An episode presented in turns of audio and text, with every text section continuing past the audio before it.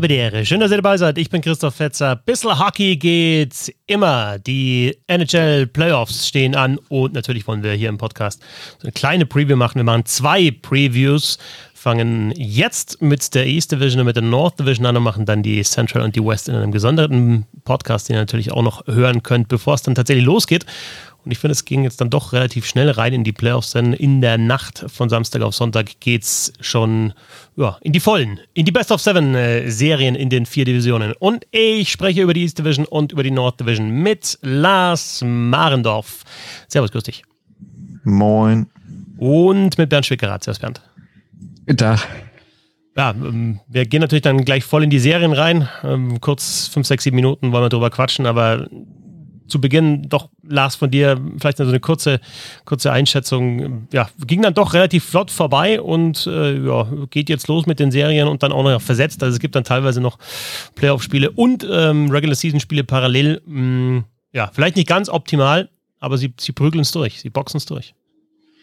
Ja, insgesamt muss man, glaube ich, schon sagen, dass wir es ganz gut hingekriegt haben. Klar, du hast jetzt den Unterschied. Ich meine, Sonntag beginnen die ersten Serien dann im Osten und ich glaube, Mittwoch beginnt dann die North Division. Das sind vier Tage, aber das kannst du ja dann auch wieder so ein bisschen ausgleichen. Ich habe schon gesehen, Back-to-Back-Games bei Edmonton gegen Winnipeg.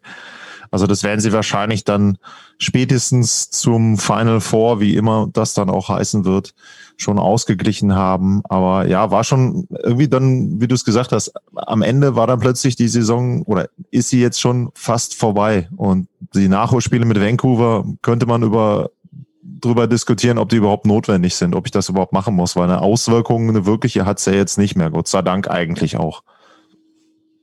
Ich glaube aber, dass sie es machen, um daher sagen zu können, wir haben den Spielplan durchbekommen. Ähm, ich habe nämlich eigentlich, oder sagen wir mal so, erinnern wir uns mal bitte, wie die Saison begonnen hat. Erst natürlich verspätet und dann war direkt diese Aktion, dass in Dallas der Corona-Ausbruch war, wo ganz viele äh, Spieler gefehlt haben. Dann gab es ja dann nochmal, glaube ich, da war noch irgendeine, irgendeine Naturkatastrophe, warum da irgendwie der Strom ausgefallen ist. Also Dallas hatte doch irgendwann mal, glaube ich, acht oder Schnee. neun Spiele weniger als die anderen. Ja, der Schnee war es, genau. Und äh, da sind alle schon davon ausgegangen, ja, ja, das wird auf gar keinen Fall so laufen, dass alle Spiele gespielt werden. Und ich glaube, denen war es total wichtig, auch nach dem Corona-Ausbruch in Vancouver, trotzdem irgendwie zu sagen, wir haben es durchgezogen, um nachher in zwei Jahren vielleicht sagen zu können, wisst ihr, damals, selbst da haben wir die Saison durchgezogen.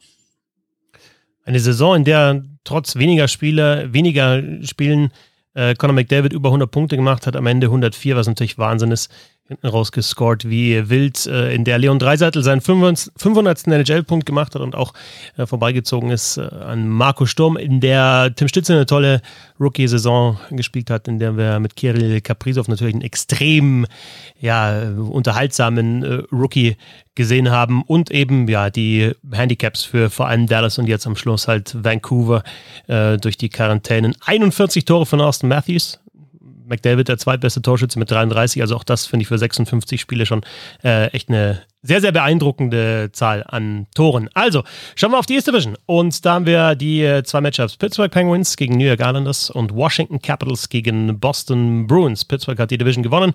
Ihr wisst es ja, 1 gegen 4, 2 gegen 3. Dann tatsächlich auch das Finale in der Division. Äh, und dann kommen vier Mannschaften aus den vier Divisions raus und spielen dann ja, Halbfinale und Finale. Ein richtiges Conference-Finale ist es in dem Fall ja nicht. Pittsburgh, Lars, gegen New York.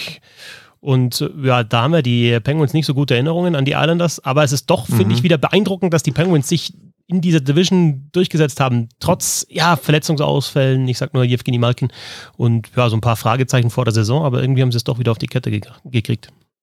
Ja, also das ist für mich eine der Überraschungen, dass sie da die Division gewonnen haben, dass sie in die Playoffs kommen, da konnte man schon noch mit rechnen, aber dass sie wirklich äh, da an eins äh, dann letzten Endes einlaufen, ist schon wirklich wieder ein Zeichen dafür, wie gut einfach auch äh, Sidney Crosby immer noch ist, auch wenn man da sich die Statistiken anguckt. Ich meine, es sind jetzt keine, du hast die Werte genannt, eben von McDavid, 6, äh, 62 Punkte in 55 Spielen, das ist jetzt nicht mega überragend, aber es ist einfach immer noch mehr als einen Punkt pro Spiel und das eben in Saison, was ist jetzt 15 oder so.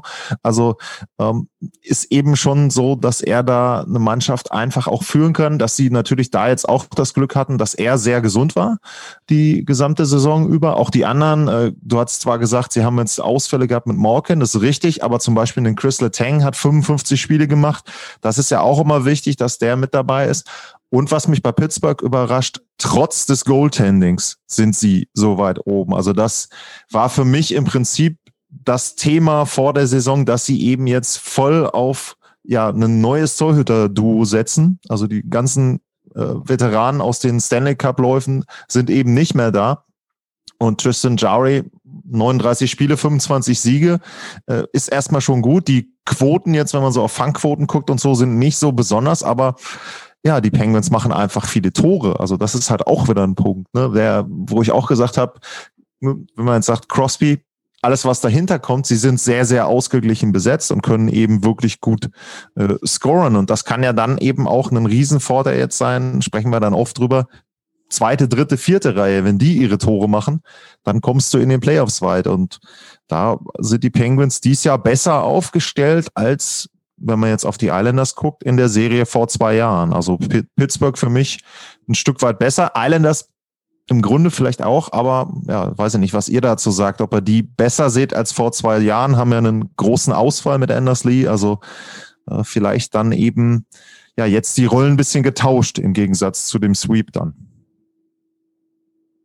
Ja, also ich finde, dass, also die Islanders haben ja fast die gleiche Mannschaft. Glauben Sie, Anders Lee ähm, jetzt, äh, jetzt nicht mit dabei. Der, der Palmieri-Trade hat nicht so gezündet, wie sie sich gewünscht haben, aber ansonsten ist es fast die gleiche Mannschaft mit den gleichen Spielern, mit auch, aber auch der gleichen Spielweise. Also da, da glaube ich, können sich die Penguins auf eine ähnliche Serie drauf einstellen und, und wissen, glaube ich, auch, was sie, was sie besser machen müssen. Ja, und genau wie du sagst, es ist eigentlich immer noch die gleiche typische alte Barry Trotz Spielweise und das sieht man ja auch an den Daten. Wenn du mal guckst, die sind das gegnerische Schüsse, gegnerische Tore oder Expected Goals angeht, sie immer weit vorne, immer unter den Top 4 der Liga. Das Problem ist nur, sie treffen halt selbst das Tor ein bisschen selten. Und gerade in letzter Zeit, ich habe mir immer mal jetzt so von allen Teams die letzten 15 Spiele angeguckt, um mal so eine Art Form zu kriegen. Und da haben die Islanders 34 Tore gemacht. Das sind also knapp zwei, bisschen besser. In der Zeit waren nur die LA Kings schlechter. Und die haben ja mit den Playoffs gar nichts zu tun. Und äh, ja, Islanders haben auch nur sechs der letzten 15 Spiele gewonnen, haben keinen einzigen 20-Tore-Mann. Und der von dir angesprochene Palmieri, den sie geholt haben aus New Jersey, der äh, das ein bisschen das ein bisschen umdrehen sollte, hat in den letzten 15 Spielen genau zwei Tore geschossen. Und das ist, glaube ich, dann zu wenig gegen eine Mannschaft wie Pittsburgh, die zwar auch nicht mehr die ganz große Klasse hat, die aber deutlich mehr gerissen hat, als man so gedacht hat. Wir dürfen ja nicht vergessen, dass da im Laufe der Saison auch mal so ein Manager gehen musste und dass da schon fast drüber diskutiert wurde, ob das ein Team ist, was zur Trade Deadline abgeben muss. Und auf einmal äh, gewinnen die am Ende alles, sind weit oben. Und ja, wie Lars schon richtig gesagt hat, liegt natürlich vor allem wieder an Crosby, der nicht nur selber extrem gut ist, sondern der natürlich immer noch die Fähigkeit hat, aus guten Spielern überragende Spieler zu machen. Also wenn man sieht, äh, dass der mit äh, Günzel und Russ zusammengespielt hat und die drei haben zusammen fast 70 Tore geschossen. Also nennt mir mal einen anderen Center, der mit den beiden zusammen 70 Tore schießt. Ne? Findet ihr, dass es vor allem, dass es halt tatsächlich nur Crosby ist oder Lars, siehst du da auch so in der Organisation einfach die Qualität, dass die ja sowohl von, von, von den GMs als auch vom Trainer dann immer diese Spieler auch finden, die neben Crosby funktionieren können. Denn es ist dann doch, man sieht dann immer so alle paar Wochen, weil die Tweets, wer bei den Penguins ausfällt und dann irgendwie, habe ich mal vor, vor einem Monat so gesehen, ja, bei den Penguins hast du immer so zwei, drei Spiele dabei in manchen Spielen, die hast du noch nie vorher gehört. Ja, und die haben dann aber, die machen dann Tor und Assist oder so neben Crosby und das genau. funktioniert dann auch ganz gut, ne? Ja, also, oder wenn jetzt Jared McCann wäre jetzt nicht unbedingt derjenige, wo ich gesagt hätte, naja, 32 Punkte in 43 Spielen, 14 Tore mit dabei. Das ist wirklich eine Eigenschaft, die du da herausgehoben hast, die wirklich sie auch die ganze Zeit noch in diesem Titelanwärterkreis mit drin hält. Denn wenn man ehrlich ist, wenn man sich auch anguckt, was sie an Trades hatten, seit Crosby da ist und vor allem dann so, sage ich jetzt mal, die letzten fünf, sechs Jahre, da haben sie ja oft dann auch Spieler oder, oder Picks abgegeben, wo du gesagt hast, okay, jetzt versuchen sie nochmal den letzten Run und dann kommt nochmal der letzte Run. Und trotzdem haben sie irgendwie sich dann doch wieder so ein Stück weit auch ähm, erneuert. Also das ist ja auch eine Eigenschaft.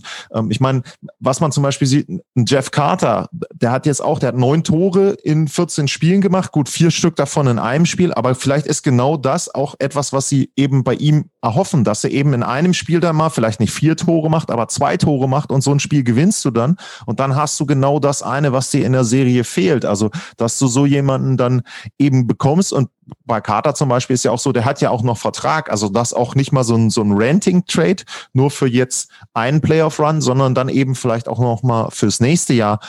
und eben gut, inwieweit diese Managemententscheidung jetzt auf den aktuellen Kader Einfluss hat. Hm, das ist ja, viel haben sie ja jetzt noch nicht machen können.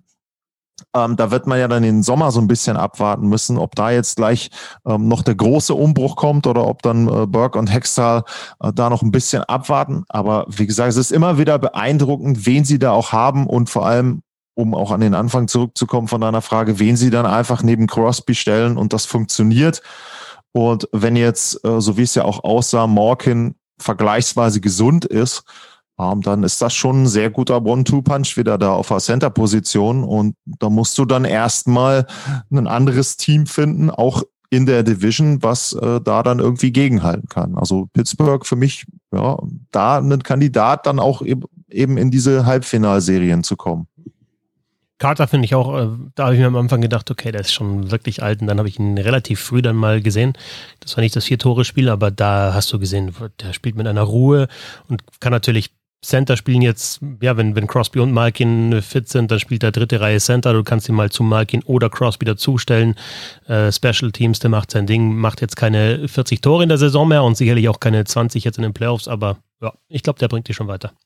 Und bei den, bei den Islanders denke ich, wir werden das Hockey sehen, äh, das wir kennen von ihnen und ob es funktioniert, das, das weiß ich nicht. Aber ähm, die werden da nicht von ihrem Plan abweichen, weil sie natürlich auch einen guten Plan haben. Ein Satz noch zu Pittsburgh, äh, was ich interessant finde, dass die relativ viele Tore geschossen haben, aber gar nicht viele Chancen haben. Also sie sind im Verhältnis so, was Expected Goals oder Großchancen angeht, sind die gar nicht so weit oben. Die machen aber aus wenig viel und ich glaube, das ist in der Serie gegen die Island, dass sie nicht viel zulassen, extrem wichtig. Die zweite Serie in der East Division, die Washington Capitals, zweiter geworden in der Tabelle gegen die Boston Bruins. Da hat es ja bis zum Schluss ein ganz gutes Rennen gegeben. Also es war relativ schnell klar, wer in die Playoffs kommt. Vielleicht die Islanders so mit einem kleinen, kleinen Fragezeichen dazwischen drin noch, aber äh, bei den anderen ging es dann tatsächlich um die Platzierungen. Boston ist jetzt hinter den Capitals. Äh, Bernd, die Capitals haben das drittbeste Powerplay in der Liga, das fünftbeste Penalty Killing braucht man ja in den Playoffs, haben ja immer noch ihre Starspieler mit zusammen. Trotzdem werde ich das Gefühl nicht los, dass die Boston Bruins da eher Favorit sind, obwohl sie jetzt in der Tabelle weiter hinten waren. Absolut mein Reden. Wir sehen eigentlich wieder so eine total klassische Cap-Saison aus den letzten Jahren. Vorher sagen irgendwie alle, das wird nichts mehr. Dann holen sie noch ein paar noch ältere Spieler dazu. Tom Wilson haut wieder irgendwelche Leute ins Krankenhaus. Ovechkin trifft Tore, Backstrom bereitet vor, Carlson sammelt Punkte. Die Caps gewinnen Spiele, stehen irgendwann ganz oben. Und irgendwann, je mehr es auf die Playoffs zugeht, geht es irgendwie so leicht bergab und ach, Torhüter gefallen mir auch nicht so gut. Also ich würde sagen, wenn die vor zwei Monaten gegeneinander gespielt hätten, hätte ich wahrscheinlich gesagt, Washington ist der Favorit. Aber aktuell nicht nur, weil Boston absolut on fire ist äh, seit der Trade Deadline, sondern auch, weil Washington, da gibt es auch so komische Sachen, irgendwelche Unstimmigkeiten. Der Vraner ist ja nicht umsonst da abgehauen, das hatte ja nicht nur sportliche Gründe. Dann gibt es wieder so irgendwelche Undiszipliniertheiten mit Kuznetsov und Jetzt haben sie noch im Tor und ja, ich weiß nicht, das ist alles nicht rund und das ist alles nicht so, wie es irgendwie vor ein paar Wochen den Anschein hatte. Aber wie gesagt, das ist irgendwie normal bei den Capitals, dass die zwischendurch total gut sind. Das ist ja seit Jahren eines der besten Teams in der Hauptrunde. Den Playoffs funktioniert dann bis auf das eine 2018er Jahr ja nicht wirklich viel. Wir haben ja nie auch nur die dritte Runde erreicht, bis auf, äh, bis auf 2018. Und ehrlich gesagt sieht es aktuell so aus, als wird das auch nochmal so passieren. Und Boston? Kann man nicht, glaube ich. Ja kann man, glaube ich, nicht so viel hinzufügen. Also du hast schon viele Punkte genannt. Es ist auch ein Punkt, glaube ich, äh, Ovechkin, ist er gesund oder ist er nicht gesund? War ja. jetzt immer mal dabei, mal nicht dabei. Sie sind, finde ich, auch da wieder sehr abhängig von ihm, äh, was ja auch okay ist. Also ich meine, er ist ja nicht umsonst äh, einer der besten Torjäger, aber das ist eben auch so ein Punkt. Ähm, bei bei äh, Anthony Mantha habe ich auch gedacht, okay, der schlägt richtig an. Ich glaube, er hatte seine vier Tore alle in den ersten vier Spielen gemacht. Und da hast ja. du schon gedacht, okay, Mensch, hey, jetzt haben sie da wirklich jemanden gefunden. Ja, seitdem hat er keins mehr gemacht. Ja. So, und damit kommst du nicht weiter. Ähm, du hast es schon erwähnt, Kuznetsov, mal davon abgesehen von den Undiszipliniertheiten, das ist einfach zu wenig, neun Tore in 41 Spielen. Wenn du das halt auch in den, in den Playoffs hast, sie brauchen von ihm auch Tore. Klar hast du, du hast immer noch diese üblichen Verdächtigen, ähm, wo du dann aus den unteren Reihen sagen kannst, da kommt vielleicht noch mal jemand, der ein Tor macht. Aber äh, trotzdem du brauchst auch die Qualität in den ersten beiden Reihen. Und da ist es immer so, wie du das schon beschrieben hast, so diese Kurve zwischendrin, denkst du, hey, Washington, die haben wir doch unterschätzt. Es gibt auch diese, diese Modelle, die dann das hochrechnen. Und da wird immer gesagt, die Capitals sind doch gar nicht so gut und dann stehen sie eben wieder vorne. Aber irgendwann geht die Kurve wieder nach unten. Vorteil, ein Vorteil wird wohl überall gesehen bei den ganzen Vorschauen, dass sie jetzt mit Chara jemanden haben, der jetzt Boston in- und auswendig kennt. Da sage ich, ja, ist ja super, aber auf der anderen Seite musst du das auch erstmal umsetzen können. Und da fehlt mir dann auch so ein bisschen die, der Glaube, dass die Capitals so diszipliniert sind und vielleicht auch so gut gecoacht sind, dass sie das auch dann eins zu eins aufs Eis bringen, was er vielleicht an Tipps hat. Also, ne, und genauso wissen ja die Bruins auch, der kennt unsere Pläne, also denken sich vielleicht dann auch irgendwas anderes aus. Das kann ja dann auch nach hinten losgehen. Ähm, wie gesagt, ich finde das sehr, sehr schwer, die Capitals irgendwie einzuschätzen jetzt in die Playoffs. Auch da, letzter Punkt eben, Goaltending bin ich mir auch nicht sicher. Also das ist, haben beide noch nicht bewiesen, dass sie in den Playoffs wirklich was reißen können. In Boston wird auch immer viel diskutiert, aber Rask hat sie nun schon mal in ein Stanley Cup Finale geführt. Und dementsprechend glaube ich schon, dass der Punkt auf jeden Fall für Boston spricht und ja, Tendenz da auch eher Richtung Boston. Ich will auch sagen, in keinem Mannschaftsteil ist Washington besser. Also Verteidigung finde ich besser besetzt bei den Bruins. Da waren ja dann doch zeitweise ein paar Spieler verletzt, aber die ist jetzt wieder voll. Torwart, Sturm auch, obwohl ich äh, tatsächlich Pasternak hat echt so einen echten äh, einen Slump mit reingenommen in die Playoffs. Mhm. Einen ganz schön langen Slump ja, wobei, auch.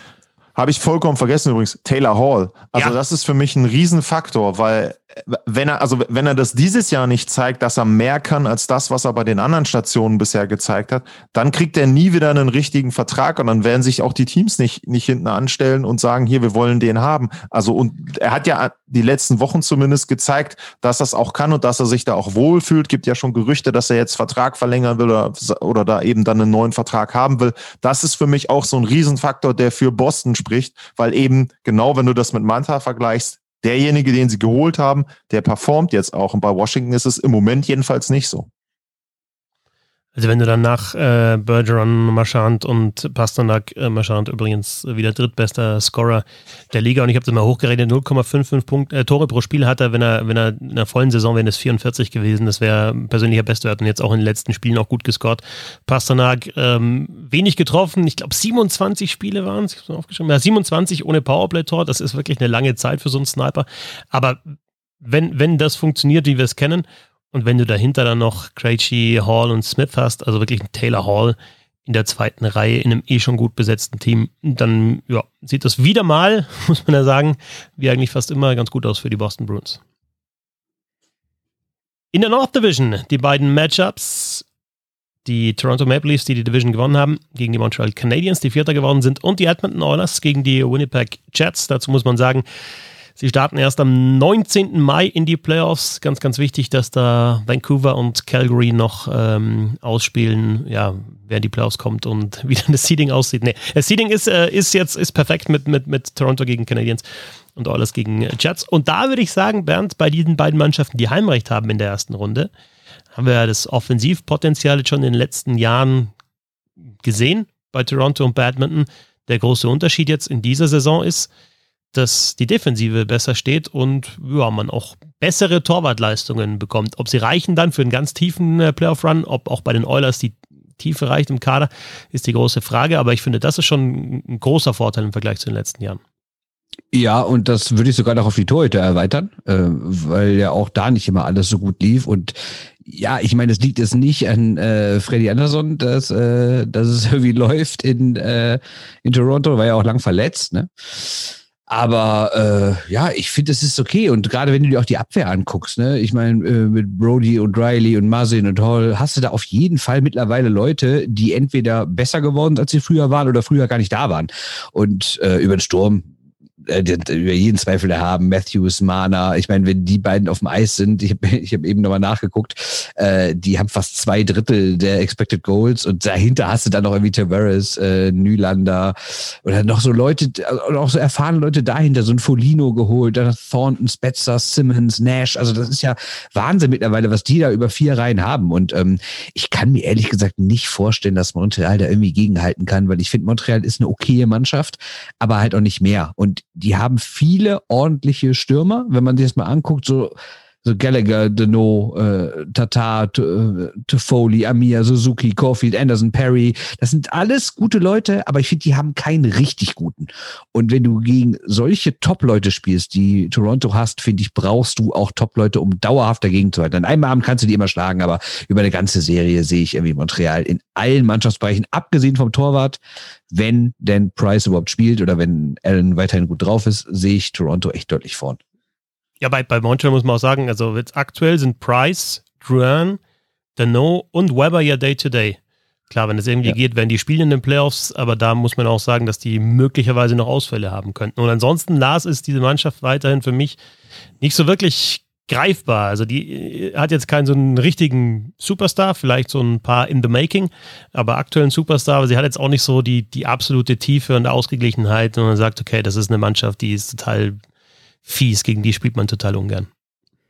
Genau, also der Stil, den du vielleicht gegen die Maple Leafs jetzt speziell auch in der ersten Runde haben müsstest, weil du ja da immer sagen musst, du willst da natürlich die Erinnerungen, die schlechten Erinnerungen von Toronto an die letzten Jahre äh, da ja irgendwie wieder wecken. Also ich musste auch nochmal nachgucken. Sie haben tatsächlich 2004 die letzte Playoff-Serie gewonnen. Also das ist eben, das ist Wahnsinn. ja, das ist wirklich der Wahnsinn, wenn man sich das vorstellt, wie lang das jetzt ist. Ähm, und ja, da brauchst du eben einen bestimmten Stil, um da irgendwie in den Kopf reinzukommen. Wobei ich da auch sagen muss, gibt es überhaupt noch diese Mannschaft der Maple Leafs, wo du das hinkriegst, denn es wurde ja eben von Bernd schon aufgezählt, wen sie jetzt alles haben an Ergänzungsspielern in der dritten und vierten Reihe, die eben genau im Prinzip für so eine Situation jetzt in den Playoffs geholt wurden. Leute, die schon wie ein Thornton alles gesehen haben, einen Wayne Simmons, der jetzt auf seinem äh, auf seiner Revival Tour so ein bisschen ist, war ja auch schon ein bisschen abgeschrieben jetzt letztes Jahr gewesen und der hat ja auch gezeigt, als er dann gesund war am Anfang der Saison, auch jetzt, wo er wieder zurückkam, dass er ihnen einfach gut weiterhelfen kann. Und auf der anderen Seite eben bei Montreal da fehlt so ein bisschen eben diese, diese Spitzenqualität. Ähm, bei Foley war ich zum Beispiel auch überrascht, als ich mir dann die Statistik angeguckt habe, dass er wirklich 28 Tore gemacht hat, was ja dann letzten Endes auch hochgerechnet bist du ja dann irgendwo auch bei, bei 40 Toren.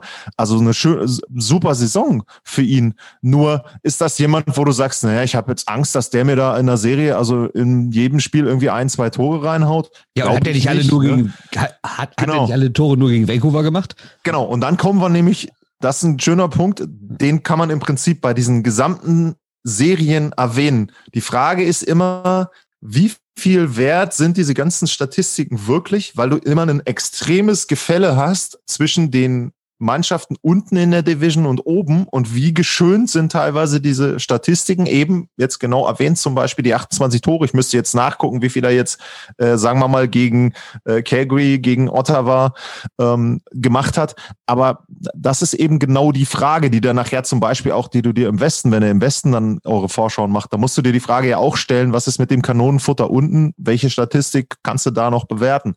Also was ich übrigens sagen muss, was ich erstaunlich finde von euch, dass ihr so viel Vertrauen habt in das Goaltending von Montreal, weil ähm, wenn ihr euch mal die Statistiken anguckt, also überragend ist da nix. Und natürlich kann man jetzt sagen, Kerry Price, ja, also den haben wir als Erinnerung, das ist einer, der als Torhüter die MVP-Trophy gewinnen kann. Das ist schon richtig. Aber wann hat er das letzte Mal so gespielt? Er hat letztes Jahr in der Playoff-Bubble wirklich gut gespielt, aber das war auch nur ein ganz kleiner Zeitraum. Ansonsten, ich glaube, gefühlt und auch den Statistiken nach, ist er schon länger nicht mehr ganz so überragend, wie man ihn vielleicht in Erinnerung hat. Und gebe natürlich, recht, aber in einer Playoff-Serie für eine kann das immer noch machen, ne? Und das hat er das kann, gezeigt, ne? Da gebe da geb ich dir recht. Und das ist eben so ein Punkt, da, das ist wirklich der einzige Punkt, den ich sehe bei Toronto, wo es kippen könnte. Eben die Torhüterposition. Du kannst natürlich jetzt sagen, du stellst einfach Campbell rein. Der war super genial. 21 Spiele, 17 Siege, Fangquote super, Gegentorschnitt in Ordnung. Ähm, und dann bist du gar nicht auf Anderson angewiesen. Nur lass es mal ein Spiel sein, wo er dann irgendwie, warum auch immer, Powerplay, kriegt er halt drei, vier Buden und dann geht das Grübeln los und dann ist halt auch die Frage, was machst du als Trainer? Nimmst du dann Anderson als erfahrenen Mann und setzt den rein? Aber wenn der so spielt wie letzte Nacht, mh. Ne? Ja, also da das ist der einzige Punkt. Punkt. Also ich finde, dass. Ja, aber, aber nur ja. weil. Nee, hau rein. Sag. Da mach. Nee, ich, also ich wollte nur sagen, ich sehe den Punkt eher so, das Goaltending von Toronto kann schlecht sein. Ich glaube nicht, dass das von Montreal überragend wird. Das nee, glaube glaub ich, ich auch. Aber das ich, äh, ja, das glaube ich auch. Aber was du gerade angesprochen hast, das, dann fängt das Grübeln an. Ich glaube, das ist die einzige Chance, die Montreal richtig hat. Weil rein spielerisch ist Toronto in allen Bereichen besser. Und über das Tor kann man streiten, aber offensiv, defensiv ganz klar besser. Aber ihr wisst ja auch, was in Toronto für einen Druck herrscht. Ne? Also erstens, erstmal grundsätzlich schon und ausgerechnet jetzt in dieser Saison, wo immer gesagt wurde, das muss das Jahr sein. Ihr könnt nie so leicht in die Playoffs kommen. Ihr könnt nie so leicht äh, das Viertel oder sogar das Halbfinale erreichen wie dieses Jahr. Ihr seid mit Abstand die beste Mannschaft. Der Druck ist da und und wir haben, wir haben auch alle mitbekommen, was passiert ist, wenn die mal zwei Spiele in Folge nicht gewonnen haben. Und erinnert euch an dieses Spiel, was sie gegen Ottawa verloren haben, wo sie da irgendwie 5-1 geführt haben, noch 5-6 verloren haben, was, was da direkt wieder für Weltuntergangsszenarien losging. Und ich glaube, das ist das Einzige, was Toronto schlagen kann, ist einfach, dass diese Mannschaft immer noch nicht bereit ist, also da mache ich jetzt gar keinen Vorwurf, weil der Druck wahrscheinlich unfassbar da ist, aber immer noch nicht bereit ist, irgendwie diesen Druck abzulegen und oder sagen wir mal nicht an diesen Druck zu denken und einfach aufzuspielen das ist, glaube ich, die Chance, die, die Montreal, das vielleicht eine bisschen erfahrenere Mannschaft ist. Wobei natürlich, klar, Thornton, Spencer, Simmons sind auch nicht gerade zwölf, äh, aber ich glaube, das ist das einzige. Toronto kann sich quasi selber schlagen. Auch wenn das eine ganz fiese Phrase ist, aber so sehe ich es nur. Ja, lass der Price. Lass der Price eins klauen, das erste, und dann geht das Grübeln eben los und das traue ich ihm schon zu, dass er da ein, ja. zwei klaut und dann so eben genau, wenn es drauf ankommt, dann doch wieder da ist. Weil da zeigt die Vergangenheit dann schon und das ist ja dann doch, die letzten Playoffs waren das, ne, ähm, letztes Jahr, dass er das schon kann. Eins wollte ich noch ergänzen. Eine Sache, die ich Toronto nicht leisten kann, ist so schlecht Powerplay zu spielen, wie sie es im Grunde während der Saison gemacht haben, weil wenn man sieht, was sie an Spielern haben und dann auf Platz 16 zu sein äh, bei der Powerplay-Quote, damit wirst du dann irgendwann nicht mehr weit kommen. Also du musst die Chancen, die du hast, dann schon konsequenter nutzen, als sie das mit dem Spielermaterial gemacht haben. Ist einerseits krass, dass Matthews nur 10 von seinen 41 im, im Powerplay geschossen hat, also 31 Even Strength Goals erzielt hat. Aber andererseits ist auch krass, dass er eben nur 10 Powerplay-Tore erzielt hat, ne? Bei den, bei den anderen Spielern, die ihm das Ding servieren können und er hat halt den Schuss dazu. Ja, bestes Power der Liga, Powerplay der Liga hatten die Edmonton Oilers, äh, nicht nur in der Quote, sondern auch mit äh, den Toren. 48 haben sie geschossen, 28,1 Prozent, treffen jetzt auf die Winnipeg Jets. Und auch da können wir nicht so groß was Neues erzählen, denn du hast natürlich McDavid und Dreiseitel. McDavid tatsächlich die 100 Punkte geknackt, 104, Dreiseitel 83 Punkte. Das sind die beiden Topscorer der Liga, aber dann kommt halt eine Lücke zu Barry und das ist ein Verteidiger und der hat 48 Punkte gemacht, also weniger als die Hälfte ähm, von Conor McDavid. Und ja, wie immer, wenn diese Reihe ausgeschaltet wird oder wenn, wenn McDavid und Dreiseitel irgendwie ausgeschaltet werden und Winnipeg ist tief besetzt, dann müssen die anderen und dann ist die Frage, können das die Oilers zeigen? Und ja, Torwart, da ist Winnipeg, obwohl jetzt die Oilers mit Mike Smith ähm, einen hatten, der wirklich eine gute Saison gespielt hat, aber Hellebuck ist halt einfach ja, einer der besten der Liga. Da haben die Jets den Vorteil und insofern ja, ist, ist es die, Bernd, die Frage, können da die Stars einfach die Oilers tragen? Denn wenn die Stars ausgeschaltet werden, dann kommt nicht mehr so viel. Also Nugent Hopkins hat 35 Scorerpunkte gemacht in dieser Saison und der spielt ja fast immer Powerplay mit den anderen beiden. Also das, das ist Wahnsinn, diese Statistik, finde ich. Ja, und da sind wir wieder beim gleichen Thema, sind wir auch wieder beim Thema Druck. Weil wenn wir mal sehen, dass, dass äh, McDavid ist, glaube ich, 24, Dreisel ist jetzt 25. Das heißt, äh, sie sind jetzt genau in der Form ihres Lebens.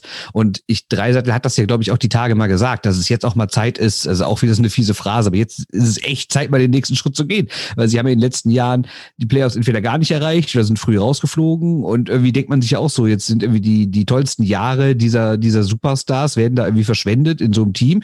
Jetzt ist die Chance da, was zu reißen. Und dessen sind die sich bewusst. Aber es ist natürlich auch die Frage, ob die dann auch wirklich alles zeigen können, was die in der Hauptrunde gezeigt haben. Weil irgendwann, weiß ich nicht, ja, das sieht von außen dann irgendwie so aus, als wird so von, wird so von selbst auf. Ich will damit überhaupt nicht sagen, dass die auch nur andersweise den Fuß vom Gas genommen haben.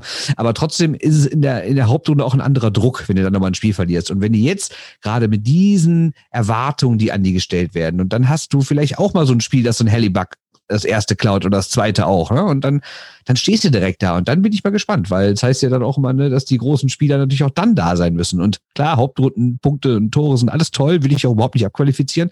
Aber wenn es richtig drauf ankommt, haben sie es bisher nicht gezeigt, was daran liegt, dass sie es auch gar nicht zeigen konnten. Jetzt die Frage, was passiert dieses Jahr? Ja, Im Grunde habt ihr alles schon genannt. Also die Frage ist eben, kommen sie mit ein oder anderthalb rein, wenn du so willst, oder sind sie mit anderthalb Reihen in der Lage, andere Teams zu schlagen. Bei Winnipeg ist es so, die haben einen Kader, wenn die alle gesund sind und wenn sie alle spielen können und auch die Leistung bringen, dann sind die sehr, sehr tief besetzt. Also mir fällt zum Beispiel einfach nur Pierre-Luc Dubois ein, den sie aus äh, Columbus geholt haben, der für mich bisher sehr enttäuschend gespielt hat in Winnipeg, was auch an den Umständen liegen mag. Er war verletzt, kommt dahin, muss sich erstmal neu dran gewöhnen, alles keine Frage. Aber wenn der zum Beispiel jetzt in den Playoffs wirklich gut spielen kann. Und das hat er ja auch gezeigt in Columbus. Letzte Saison hat er ja auch in der Bubble gut gespielt. Ähm, dann wäre das zum Beispiel jemand, der dann Edmonton richtig Probleme bereiten kann. Denn wie ihr es gesagt habt, die zweite, dritte, vierte Reihe in Edmonton, das ist im Prinzip, da kannst du froh sein, wenn sie negative Bilanz haben, dann ist alles in Ordnung. Die zwei Tore, die Dreisettel und McDavid geschossen haben, sich gleich wieder einfangen, dann ist es okay. Aber ansonsten können die dir relativ schnell auch ein Spiel verlieren. Und genauso beim, beim Thema Druck ähm, ist es natürlich so, Winnipeg ähm, hat eine sehr komische Saison, finde ich, gehabt. Sie haben zwischendrin wesentlich besser gespielt, als ich das erwartet habe und sind zum Ende hin äh, eingebrochen. Ich glaube, sie sind, äh, müsste ich gleich mal auf die Standings gucken. Ich glaube, sie sind die Mannschaft, die mit der schlechtesten Bilanz der letzten zehn Spiele, Bernd hatte das vorhin genannt, so äh, im Prinzip Momentum, ja. mit der schlechtesten Bilanz in die Playoffs genau. reinkommen. Ich glaube, 2-8-0 genau. ist ja, die genau. Bilanz. Das ist zusammen so, mit Vancouver jetzt kann ich die schlechteste. Sagen, ja. Die haben von den letzten zehn zwei gewonnen und den Vancouver. Sieg, den sie ein Playoff-Team gemacht haben, der ist ein Monat her. Genau, genau das meine ich. Also du kannst noch so tief besetzt sein, wenn du irgendwie komplett in diesem Slump drin bist. Und Conor Hellerback auch ein super Torhüter, aber auch da ist es so, der hat auch die letzten Wochen, den letzten Monat nicht so gespielt, wie man das vielleicht von ihm dann auch braucht. Wobei, um dann die Bogen nochmal zu den Oilers zu machen, ob ich jetzt Mike Smith wirklich vertraue und da eben auch das Vertrauen in die Gesundheit habe, ist die nächste Frage. Denn wenn Koskinen spielen muss, dann gute Nacht, weil der war für mich am Anfang der Saison und auch zwischendrin, wenn er mal gespielt hat, immer ein Unsicherheitsfaktor. Also da müssen sie schon hoffen, dass Smith gesund bleibt. Ja, da muss ich trotzdem Abbitte leisten. Ich weiß noch, wie ich mich vor der Saison darüber lustig gemacht habe, dass Edmonton keinen anderen Torwart geholt hat und sagte, äh, ich auch. Smith. Und äh, ich meine, Smith hat wirklich eine überragende Saison gespielt. Also wenn der nicht so stark gewesen wäre, weiß ich nicht, ob die, ob die Playoffs erreicht hätten. Ne? Trotz McDavid und Dreiseite. Hatte ich, ganz ehrlich, hatte ich genauso. Ich habe genauso gesagt, du hast nicht zwei bessere Torhüter finden können als die beiden in der NHL und hast vorne den besten Spieler der gesamten Liga und äh, hast die beiden als Torhüter-Duo, aber Smith hat eben jetzt überzeugt und vielleicht liegt es auch einfach daran, dass er komplett gesund ist. Mag ja auch sein. Letztes Jahr vielleicht dann eben nicht der Fall. Ja, aber das muss er auch bleiben, einfach. Ja. Und er muss es halt jetzt auch in den Playoffs zeigen. Also Statistiken, 21 seiner 30 Starts gewonnen, das ist sehr, sehr gut. Äh, 2,31 Gegentore gut, 92,3 Prozent ähm, Save Percentage gut, drei Shutouts, Goals saved above expected, vierter hinter Hellebuck, Wasilewski und Flurry. Ja, das sind ja wirklich sehr, sehr gute Torhüter. Und da ist er auf Platz 4. Äh, Nurse hat sich gesteigert, finde ich, in der Defensive. Äh, dürfen nicht vergessen, dass da die ganze Saison Clefbaum eigentlich der Nummer 1 Verteidiger ausgefallen ist. Äh, Barry tut ihnen auf jeden Fall gut, auch fürs Powerplay. Ja, und dann mal schauen, ob sie es halt in den Playoffs zeigen und äh, dann vielleicht wieder nach einer Niederlage doch wieder die Diskutiererei losgeht. McDavid und Dreiseitel in einer Reihe 25 bis 28 Minuten pro Spiel und äh, werden aber dann trotzdem ausgeschaltet. Was ich mich halt frage ist, äh, das habe ich jetzt gar nicht mehr gefunden, weil ich überall, äh, Nikola Elas ist ja seit ein paar Wochen verletzt, oder seit ein paar Tagen eher. Und äh, wird der fit sein? Weil ich meine, der hat ja, der war ja kurz davor, quasi diese Saison seines, oder war ja mit, mitten dabei, die Saison seines Lebens zu spielen und war wahrscheinlich der beste Stürmer, den Winnipeg dieses Jahr hatte. Dann jetzt seit Ende April spielt er nicht mehr. Äh, wird er spielen? Wisst ihr das?